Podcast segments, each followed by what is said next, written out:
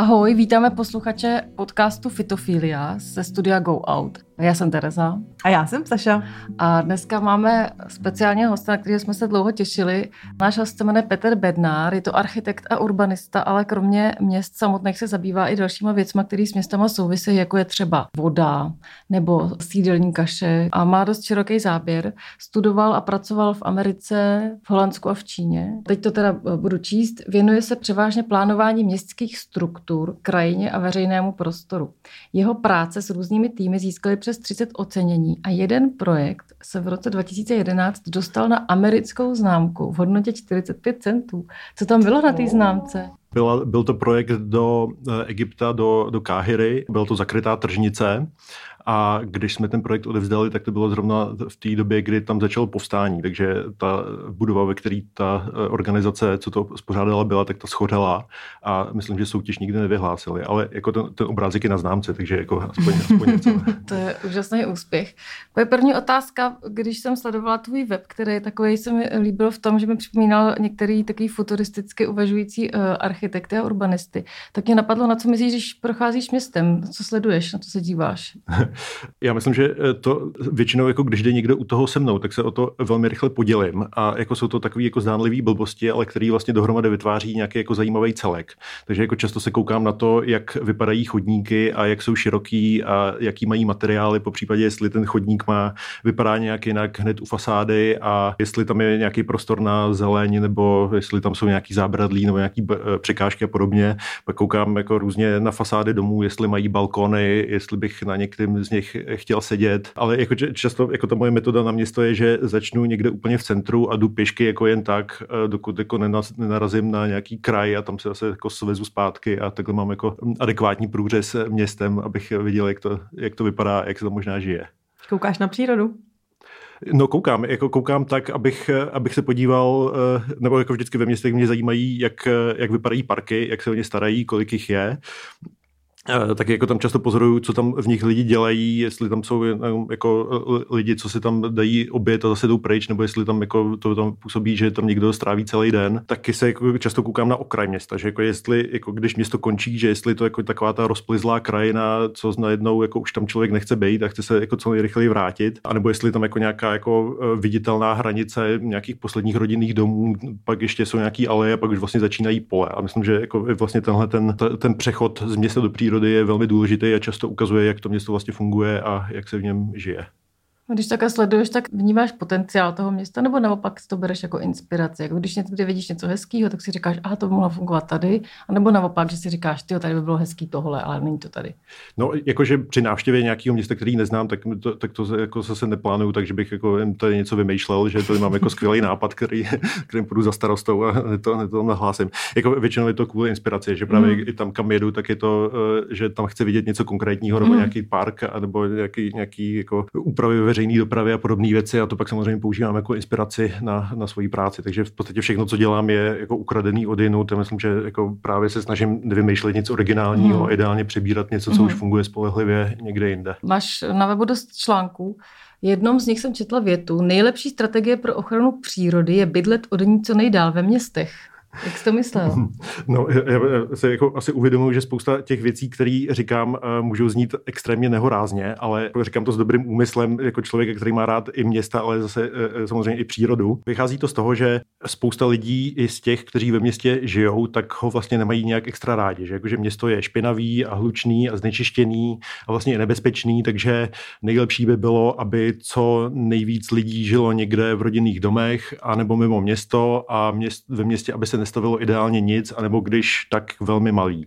A to jako zní logicky, ale bohužel to je velmi špatný pro eh, životní prostředí, protože v momentě, kdy je zeleně příliš, tak to vytváří vzdálenosti, které jsou poměrně nepraktické na překonání pěších úzí nebo na obsloužení veřejnou dopravou.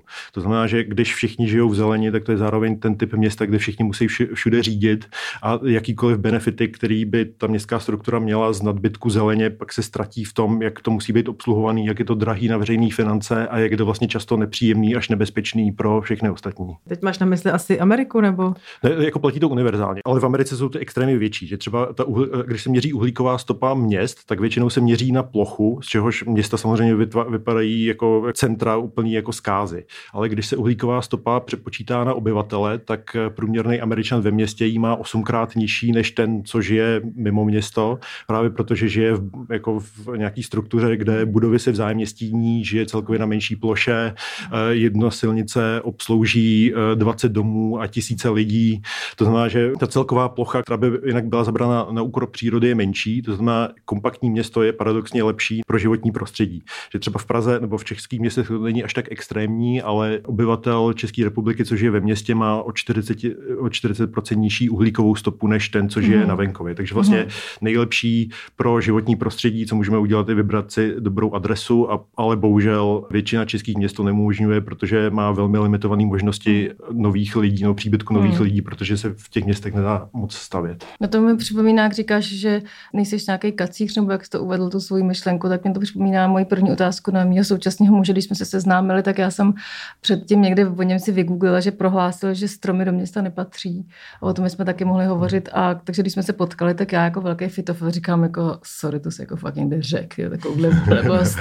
A on mi vysvětlil na mnoha argumentech, že proč stromy do města nepatří, jako například, že v noci je to nebezpečný, protože za to se někdo může schovat, může to spadnout na lidi, protože se o to ne vždycky eh, město dobře stará a podobně. Prostě uvedl řadu argumentů, takže si toho teď všímám jinak, než dřív jsem si toho všímala. A ty máš taky takový podobný názor, nechci říct takhle extrémní, ale na stromy ve městech, jak jsme se jednou bavili, že ne každý strom ve městě znamená dobro, tak eh, můžeš tam tady to nějak vysvětlit? Ty, ty o tom taky docela přemýšlíš. Jo, no, jako to, to si myslím, že, nebo jako chápu, že, že hodně architektů říká, že stromy do města nepatří, protože nějaká historická podoba města s nima opravdu nepočítala. Že, jako, že v okolí Prahy nebo v okolí každého města historicky prostě nebyly žádný stromy, ale ne protože by je nějak nenáviděli, jenom prostě to byl stavební a, a, a palivový materiál, takže prostě všechny vykáceli. Takže jako fakt jako v centrech měst stromy nikdy nebyly, ale stromy mají tolik výhod, že si myslím, že to, že tam, kde se nepatřili, mi nevadí a klidně bych tam dal co nejvíc na místa, kde je to vhodný.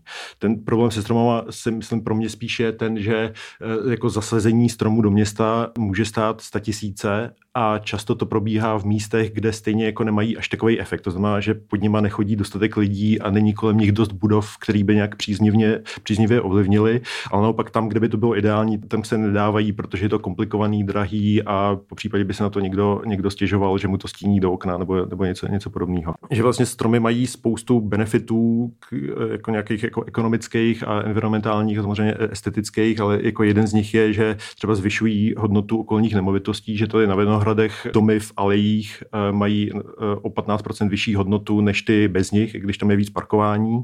Pak má to vliv na bezpečnost. Tak jsi říkal, že to jako se, se zatím někdo může schovat nebo že to může spadnout, to je samozřejmě problém, ale celkově jakože přítomnost stromů eh, zvyšuje jakoby lukrativitu té oblasti, lidi se o ní víc starají, mají tam jako větší povědomí o tom, že je to jako něco hezkého a víc si všímají nějakých jako negativních vlivů, jakože nějakého vandalismu nebo jako lidí, kteří jim připadají podezřelí nebo se tam choví jak nevhodně. Takže jako, že, že to vytváří takový jako prostředí, že ti místní se víc identifikují s tím místem, kde ty, kde ty mhm. stromy jsou. Takže to si myslím, že je jako jeden z těch dalších benefitů, nejenom ten čistě ekologický. Mm-hmm. A když mluvíš o Vinohradech, tak máš nějakou čtvrť nebo, nebo nějaký místo, nemusí to být ani v Praze, ale nějaký, aby jako i my i posluchači jsme ho nějak jako univerzálně znali. Kde si myslíš, že to funguje právě tak, jak by mělo? Tak u nás taková čtvrť v podstatě ještě nevznikla. A ten problém je, že když se podíváme na Vinohrady, tak všechno, co je na nich hezkýho, tak je dnes nepostavitelný. Hmm. Z, z nejrůznějších eh, důvodů jeden z nich je, že v podstatě každá ta parcela s domem, co tady je, je ze 100% vytěžená hmm. developerem tehdy, což jako dnes nejde absolutně vůbec. Jakože i nejlepší stavební pozemek v Praze musí být 30% něco jiného nebo nějaká nezastavená plocha, což zvyšuje cenu toho bydlení a roztahuje to, hmm. tu lidskou krajinu do větší šířky. Takže ty města, které to dělají dobře, jsou většinou ty, které umožňují stavět v podobném stylu jako byly ty historické čtvrti, jako třeba Vinohrady. Dobře to umí skoro všechny skandinávské země, Velká Británie, Holandsko, samozřejmě Vídeň, ale německý města, ale jako umí to třeba i v Polsku. Jakože to jako není jenom nějaká věc, že to umí jenom jako v bohaté hmm. západní Evropě, jako umí to i jako ve srovnatelných zemích jako, jako my, jenom prostě my máme špatný pravidla pro výstavbu. Teď to mi připomíná, že eh, někdy v zimě jsem byla v kempu na výstavě Urbania. Jedna z těch jako instalací vyprávěla, nebo jako cílem té instalace bylo, aby lidi pochopili, kolik administrativních úkonů a kolik vůbec jako eh, součástí města eh, je zapotřebí, aby vůbec někdy nějaký strom jako byl zasazený. Co to znamená třeba jako mě člověku, který o tom zase tak úplně jako nepřemýšlí každý den, nebo respektive se tím nezabývá, tak co to znamená, jako že když chci dát strom někde jako do ulice, který tam ještě nebyl, tak to znamená vykopat kompletně celou kanalizaci, prostě úplně jako překopat to podloubí, nehledě na to, že dost asi často se třeba stává, že už ty starší stromy prostě třeba jakoby nějakým způsobem kořenový systém jakoby zasahuje do, do, do té do tý kanalizace. Takže to mě třeba přišlo strašně zajímavý, ale zároveň si myslím, že třeba pak v těch nových zástavbách, nebo když se dělají nový čtvrti, tak na základě čeho se potom ty nový čtvrti plánujou? Nebo jak do toho je, jakoby je za, za, inkorp, nebo za zakomponovaná příroda? Je to vůbec jako to, to tam, relevantní?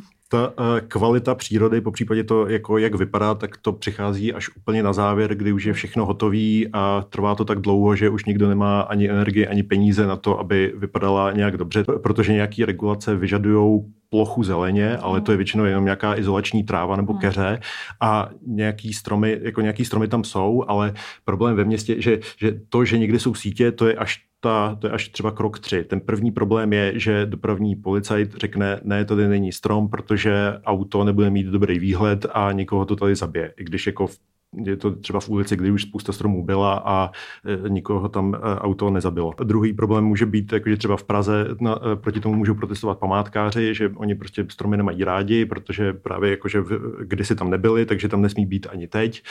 A jako než se vůbec jako povolí všechno, všechno z tohoto, tak jako až pak přichází na řadu to, že ještě pod tím jsou, jsou sítě, nebo že, že to nepovolí nejrůznější další městské firmy, kterým to zkomplikuje život, který nejsou připravený na to, že by se o ty stromy měly nějak efektivně mm. starat a, a, a tak tak dále. Takže jako je, to, je to extrémně komplikovaná věc, která vyžaduje tolik energie, že se nedivím, že se to vlastně nedělá mm. a právě to pak jako i vysvětluje, proč je ten jeden strom ve městě tak drahý a taky to vysvětluje to, že průměrná životnost stromů ve městě je jako nějakých 7 až 13 let, že prostě jako většinou se nevytvoří podmínky, aby ten strom mohl, mohl prožít, mm. přežít, mm. přesně, přesně. Mm.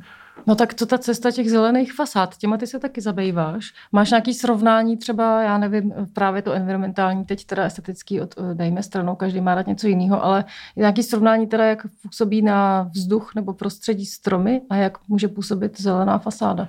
No, zelená fasáda je fajn a je dobře, že se, eh, že se nějaký dělají, ale ty jsou jako různý typy zelených fasád a většina z nich, nebo hlavně takový ty, jako co jsou v interiérech, nebo ty, co jsou jako fakt nejhezčí, třeba jako, jako v Paříži to muzeum uh, uh, orientálního umění, tak to je celý jako vlastně potažený zelení, ale to vyžaduje extrémní hnojení a zavlažování mm. a údržbu a mm. často to jsou jako různý jako exotický druhy, které by tam vlastně nebyly, takže jako je to fajn, ale je to jenom jako velmi drahý efekt, který mm. se tváří ekologicky, ale vlastně ekologicky ekologický až tak není, když jako asi snižuje teplotu a jako filtruje nějaký částice a tak to je, to je fajn.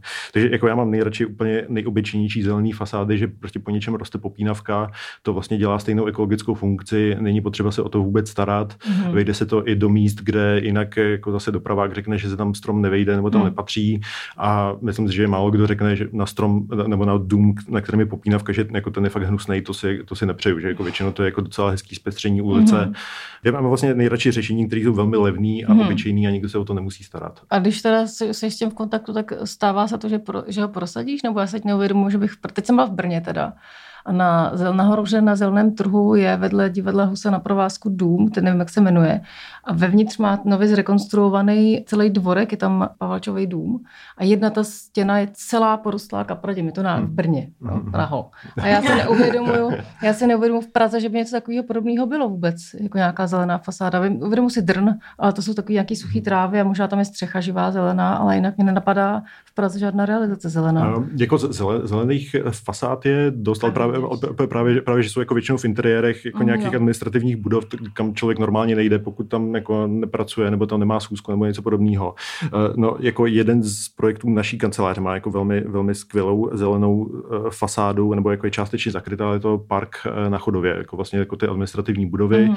Nikdo je nějak extra nemiluje, ale i ty se dají udělat tak, že to je vlastně docela příjemný mm. a, a, a, jako fajn místo. A tam právě ta, ta zelená fasáda je částečně schovaná jako z, částečně skleněný zdi, která uh, odhlučňuje celý ten komplex od, od, od dálnice. Takže mm. tam to, myslím, funguje velmi dobře mm. a tam se, to, tam se to hodí. A když jako tam je to zrovna ten typ jako poměrně draze udražovaný mm. vnitřní zahrady, ale myslím, že tam tomu odpovídá. A hlavně, protože to je vlastně i vidět, že, že to jako není schovaný jenom, jenom, jenom v té budově, ale že to nějak působí i na, mm. i na svoje okolí. No a když teda uh, stromy i ty zelené fasády jsou jako relativně teda drahý, jako asi energeticky teda náročný na nějakou údržbu, tak co je teda budoucnost podle tebe měst? Co nás může čekat? Máme se těšit na to, co přijde, nebo naopak máme se bát, že to bude ještě horší, než to je? Já myslím, že budou mnohem větší rozdíly mezi jednotlivými městama. Spousta evropských měst bude v budoucnu asi stále lepší, že, jako, že ty města, které začaly uh, buď to teď nebo před pár lety s nějakýma jako docela odvážnýma strategiemi jako s cílem zlepšit kvalitu pro, pro obyvatele uh, jako jak života, tak jako dostupnosti bydlení, vzdělání, zdravotnictví a tak dále, tak tam se to projeví a, ty, a bude se to projevovat čím dál víc čím, jako v čase. Ale ty města, které nedělají nic, anebo které dál pokračují v nějakých jako velmi špatných urbanistických strukturách, tak tam se myslím bude žít výrazně hůř. Často protože to jsou města, které jsou závislí na jako nějakým současném modelu těžby ropy. Jakože třeba všechny ty města v zálivu, co vznikají, tak jako eh, všechny jako řeknou, že my jsme jako hrozně ekologický město, když je to v poušti a je to kompletně závislý na, na, na ropě a následní klimatizaci. A teď tam mají věci typu jako klimatizovaný písek nebo jako nějaký umělý měsíc, co tam bude svítit nad, nad tou pláží. A že to vlastně to jsou všechno takovýhle jako, jako úplný blbosti a nejsem si úplně jistý, jestli tohle bude funkční za 50 let, nebo jestli tam hmm. bude někdo ochotný ještě za 50 let bydlet. Hmm. Kam by se přestěhoval, kdyby mohl, nebo zůstal bys v Praze a podílel by se na vývoji. Jo, já už bych tady zůstal. Jako to, to, to, to, už mi to přijde, přijde jako dobrá kombinace, uh, že už se teď se tady žije docela dobře a má to zase tolik možností, jak v budoucnu relativně uh, nenákladně něco zlepšit, že myslím, že tady to je, tady to je ideální. No tak pojďme mluvit o tom, uh, o tom zlepšení. To je totiž to, co mi chybí strašně jako v obec, jako v debatě. Mně přijde, že všichni mluví tak obecně, jako právě zelená města jsou budoucnost. Jo. Tak to mi přijde, jako co si pod tím mám představit. Ale ty evidentně pracuješ už s konkrétními řešeními, tak pojďme si nějaký představit představit.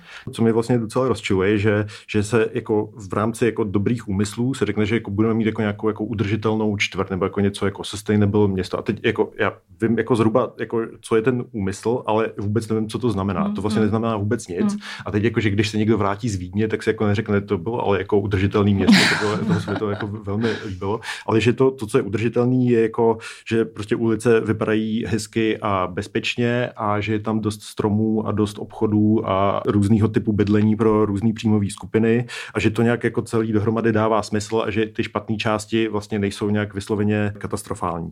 Ale právě jakože ta, ta nevděčná část, že ty věci, které i jinde vlastně trvají docela dlouho, tak u nás trvají ještě díl, protože ty eh, jako nejrůznější typy eh, regulací, které u nás jsou, jsou asi možná nejpřísnější na světě a nevím vlastně, co mají za účel, hmm. ale jako jedna z těch věcí, co dělají, že neumožní postavit nic, co se nám líbí na nějakém starším našem městě. Prostě hmm. kdyby jako teď spadly celý Vinohrad nebo Praha 1, tak to znovu nepostavíme a nepostaví to nikdo bez ohledu na rozpočet, prostě je to nemožný. Hmm.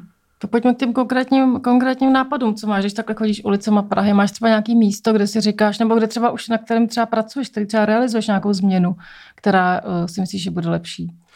No, to má zase jako uh, spoustu měřítek problémů. Ten jeden z těch eh, hlavních, je to jako zní extrémně abstraktně, ale je to metoda uh, územního plánování, která u nás je, která spousta eh, jako lidí nebo odborníků, kteří se tomu věnují, tak na mapě města nakreslí spoustu fleků a je tam zhruba asi 40 kategorií, co, co to má být a ještě dalších asi 20 hmm. typů využití toho, toho území, to znamená, co tam může být a jak to může být vysoký. A to třeba platí 20 let. Hmm. Takže jako kdybychom si představili, že jako na další 20 let si sestavíme jídelníček, tak jako asi to jako splní nějaký jako nároky na, na potravu, ale jako bude to hrozná nuda a často to, se to jako netrefí, třeba se jako něco, něco zásadního změní. Takže tím, že se vlastně velmi specificky předepíše na dlouhou dobu dopředu, co někde má nebo nemá být, hmm. tak to vlastně trochu jako znemožní hmm. udělat něco rychle. Hmm. Pak ta druhá část je, že eh, právě to, jak, jak, se ptala o, to, o tom, že, že jak teda vzniká nová čtvrť, jako, že ta představa je, že jako přijde jako architekt nebo jako urbanista, co tam jako krásného nakreslí a teď jako developer si řekne jako výborně a, a jdeme stavit, tak bohužel ne, zase jako ta, ta věc, co je u nás nejvíc problematická, že nej, nejdřív se každý projekt musí z 90% navrhnout pro auta a až pak se začne navrhovat pro lidi. Že, že vlastně nejdřív všechno musí splnit nějaký normy na nový počet dopravy, kterou tento, ta čtvrť vygeneruje, pak ty auta se musí někam dát, to znamená do podzemních garáží a zase není jako možnost, že by developer řekl, jako já je nepostavím, protože tady je metro a vlastně třeba mý klienti nebo zákazníci jako ty garáže třeba nepotřebují, protože musí jich postavit jeden a půl průměru uh, místa na, na byt. To je z té vyhlášky, promiň, to je z nějakých těch norem, předpisů. Přesně, mm-hmm. přesně tak. Mhm. A teď vlastně jako všechno musí, musí tyhle věci splnit. Dokonce i, jako, i když se staví diskotéka, tak diskotéka, myslím, potřebuje 8 parkovacích stání na 100 metrů plochy. To mi jako přijde jako docela špatný nápad. Ne? Nebo jako hřbitov musí mít jako nějaký park. A teď jako chápu, že, jako, že je potřeba někde parkovat, ale že je jako velmi divný předepsat na každý místo, ať je to jako v centru Prahy nebo někde na vesnici úplně stejný počet parkovacích stání, protože pak vlastně každá budova bude vypadat stejně, což se u nás už děje. Hmm. Takže zase, takže jako první věc, jako legislativa územního plánování, druhá věc, velký počet aut, který často nedává smysl a pak následně generuje dopravní zácpy a ještě větší počet aut. A pak teda jsou jako nějaké věci typu e, oslunění nebo, nebo jako vlastně jo. nenávist veřejnosti vůči hmm. tomu, jak to, co se postaví, vypadá, to je jako hmm. pochopitelný, jako hmm. to, co se staví, jako myslím, že nikoho nějak extra nenatchne. Jako nikdo to nechce mít za rohem, i když vlastně dávalo by to smysl, kdyby to byl lepší design. Ale hmm. vlastně jako je těžký vysvětlit, že proč ty budovy jsou ošklivý, protože před 20 lety vznikla takováhle věc a, a chcete příliš parkování. No co se s tím dá dělat teda? Říkej mi, že je tak beznadějný, že, to, že, že, že nejde, není cesta nějaká z toho ven? Jo, no, no do, eh, velmi dobrá cesta dopředu byly pražské stavební předpisy. Eh, ty, ty trochu snížily teda jednak ta, ty, ty parkovací kapacity, ale hlavně prostě byly motivovaný s tím, aby bylo zase možné postavit nějakou blokovou zástavbu jako mm. Vinohrady a díky tomu uh, vlastně na, na Smíchově vzniká nová čtvrť, která bude dobrá v Bubnech, v Holišovicích a, jako, a, a několik dalších a, a, a to je jako velký krok upředu, protože to jako jinde není možný postavit v takovémhle, v takovémhle množství. Mm.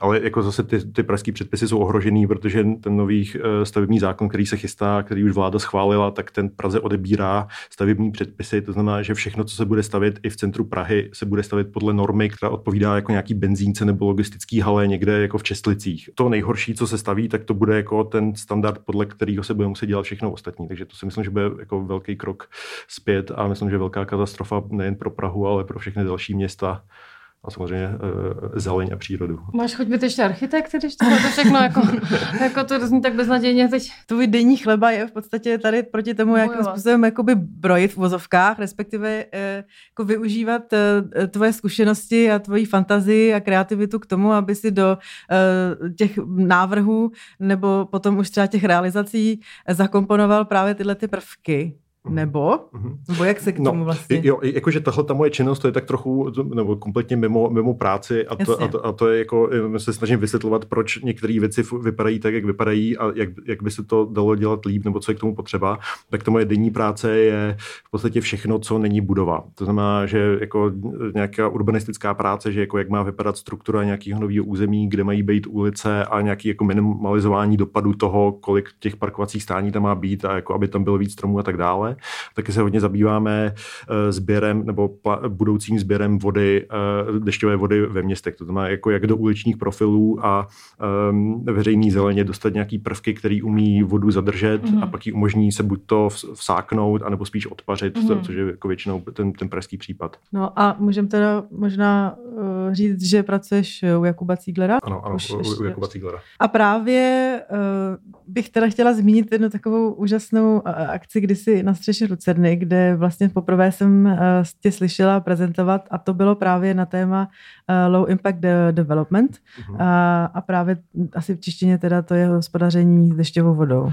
Uh, jo, a, a, asi, asi uh, to je asi nej, nejrozšířenější na, název. Jako není to úplně jako ideální, protože právě jako, že to zní jako hrozně nudně, jako, že tady budeme hospodařit s dešťovou vodou, jako, že to jako nikomu moc nenatchne, takže ten uh, low impact development mi přijde jako víc sexy, ale, ale jo, je to, je to, to, to je tohleto téma. Já jsem nedávno slyšela v radiožurnálu rozhovor s nějakým hydrobiologem, který tvrdil, že levné a jednoduché řešení na to, jak udržet vodu v krajině v současné chvíli neexistuje. Souhlasí s tím? Jo, no určitě. Jako tyhle ty prvky sice jsou většinou levnější než, než tradiční dešťová kanalizace, která je vlastně hrozně drahá a neviditelná. Že vlastně jako, pokud, jako vidíte z ní kanál, ale pak ty obrží trubky, které jsou pod zemí, ty už jako nevidí hmm. nikdo.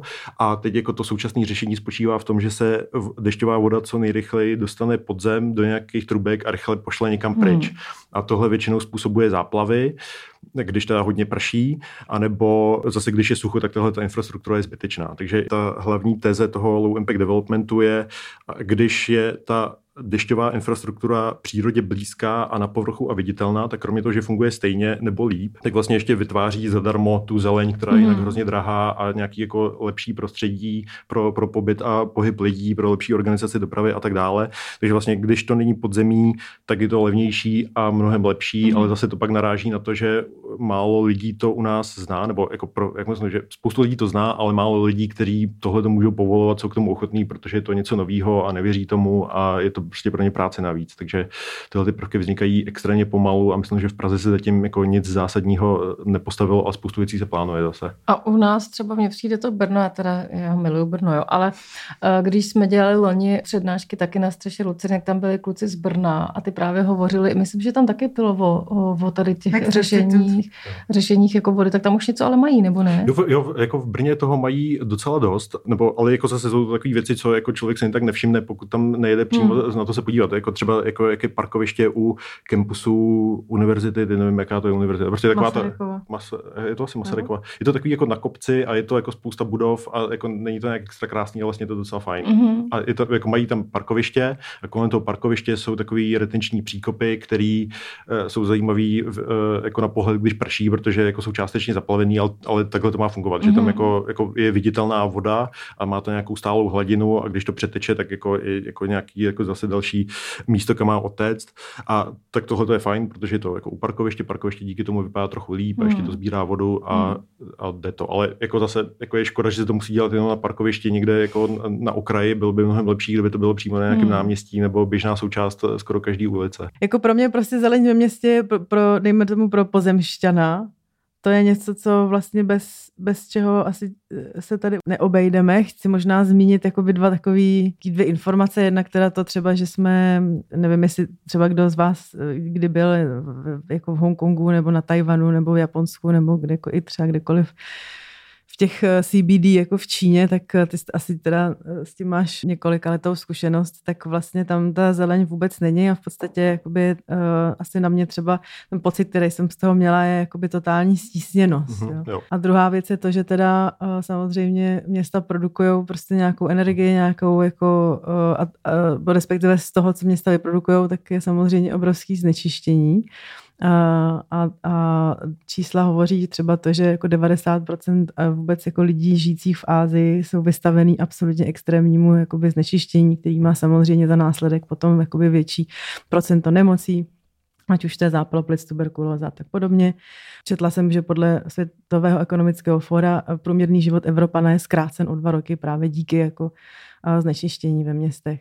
A, tak tomu asi potom může taky zeleň třeba pomoct, vzhledem k tomu, že má... No, um, no, no určitě, určitě může, to, jako to, to má na to pozitivní efekt, ale zase jako ten, ten problém s dečištění města není jako město samotný, ale většinou způsob dopravy, to znamená jako hlavně v azijských městech nebo v Číně a tak dále, tak tam je prostě jako extrémní množství aut, což je jako hlavní důvod těch emisí a na základě zkráceného života, i když tam je jako zase problém, že jako v Číně prostě jsou jako fabriky stále jako součástí měst a jako nemají žádný jako nějaký ekologický standardy, eh, dejme tomu evropský výroby.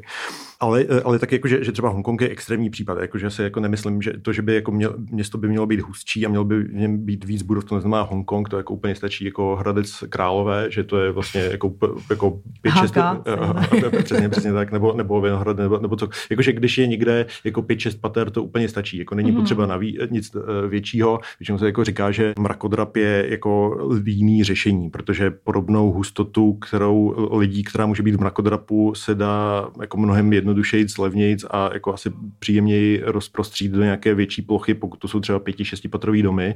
A hlavně jako u nás je to problém, že, jako, že ty, těch pár mrakodrapů, co vznikne, tak jako nic nesmí být v okolí. Takže mrakodrap je vždycky někde na periferii, obložený benzínkama a parkováním a je vlastně jako, je z toho, dejme tomu výhled, ale prostě nevytváří žádný, žádný okolí. Mm. Že, jako, že když už mrakodrap, tak ať jako, tak už bych ho dal rovnou jako do bubnů nebo, mm. nebo někam do nějaký hustý zástavby, mm. kde jako dává smysl jako takováhle vytěženost území mm. v nějaký velmi centrální ploše. No, mi to přijde takový trošičku beznadějný, jak se bavíme, tak já furt jako směřuju k tomu, jako co teda, co teda můžeme vidět jako optimisticky do té budoucnosti. Tak eh, normy, stavební a předpisy, to se řekl, že je tragédie, že nás čeká velký průšvih, tak to tu cesta nevede. Tak co vidíš, protože ty se tím zabýváš, tak přece nemůžeš žít tý beznaději, to bys musel se zbláznit. Tak eh, má, máš Odjet nějaký... na vesnici. To by zase nebylo.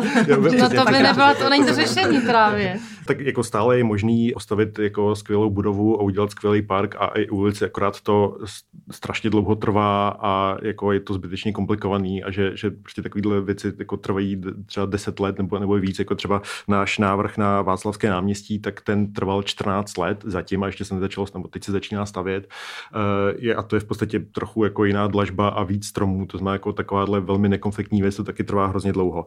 Já myslím, že ta, ta, ta změna bude spočívat v tom, že dobrý design se vyplatí. A to je ta hlavní, hlavní výhoda, že to jako není jako, že někdo něco nařídí a teď stavejte zeleně nebo se stromama, ale prostě tohle to má e, ekonomické benefity, které jsou mhm. zajímavé pro developery, jsou zajímavé pro ty lidi, kteří v, to, v, tom, v tom bydlí. A myslím si, že tím, jak se zvedá jako povědomí o jako jednak jako městech, ale jako i designu celkově, tak myslím, že jako víc lidí si bude dát záležet na tom, aby žili v něčem, co jako hezky vypadá. A myslím, že takovým tím tlakem ze zdola se bude možný jednou jako stavit trochu rychleji a trochu univerzálně uh, líp, než jak se staví teď. Mm. Takže to je jakoby moje představa a když ne, tak aspoň jako si to můžu povídat a jako dělat si z toho srandu, jak, jak některé věci u nás nefungují. Kdybys měl dát dohromady uh, imaginárního průvodce tvojí oblíbenou architekturou nebo uh, nějakýma příkladama právě těch míst všude po světě, třeba co by se měli lidi najít, potažmo, až to bude možný, tak zase vycestovat a inspirovat se.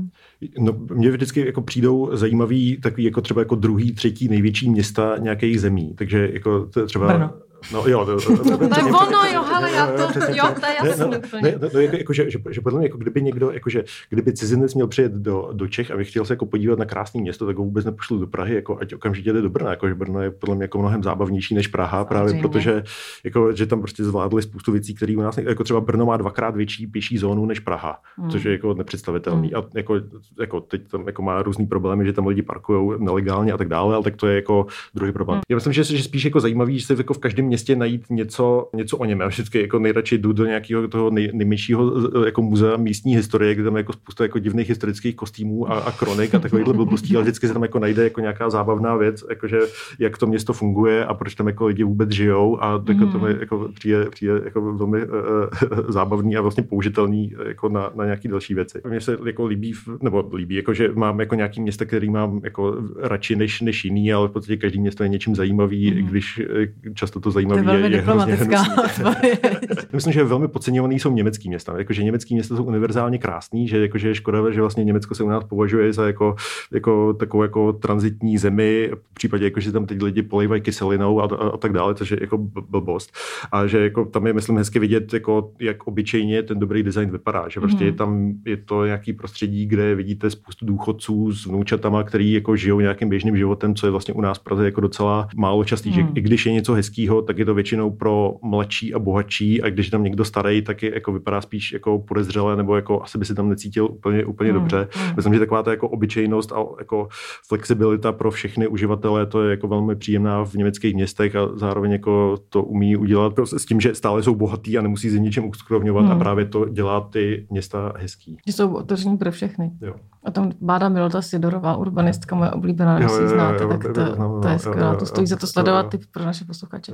A ještě mě zajímá, na čem pracuješ přímo teď, právě teď, čím se zabýváš? Teď připravuju, teď dělám jako nějaký soutěže na náměstí tady nedaleko Vinohrad, pak děláme velký rozvoj velkého brownfieldu v Praze, myslím, že o tom, eh, se o tom začnou zveřejňovat nějaké věci. Eh, já v podstatě dělám vždycky na, jako, nebo většinou v úvodu nějakých projektů, že jako, na nějaký, jako v nějaké koncepční fázi, kde je právě jako nejdůležitější vymyslet ten vztah mezi přírodou nebo jako krajinou a mm. tím, co se postaví. A pak, jako, když dojde na jako konkrétní budovy nebo nějaký jako, jako specifický technický řešení, tak to pak jako převezmou kolegové a, a, a dodělají to tak, aby to bylo postavitelné. Krásný, tak se budeme těšit. no se to bude stát za to. co tam bude hodně. Děkujeme za návštěvu, Petře. Děkuji za pozvání. Ať se daří. Ahoj. Díky.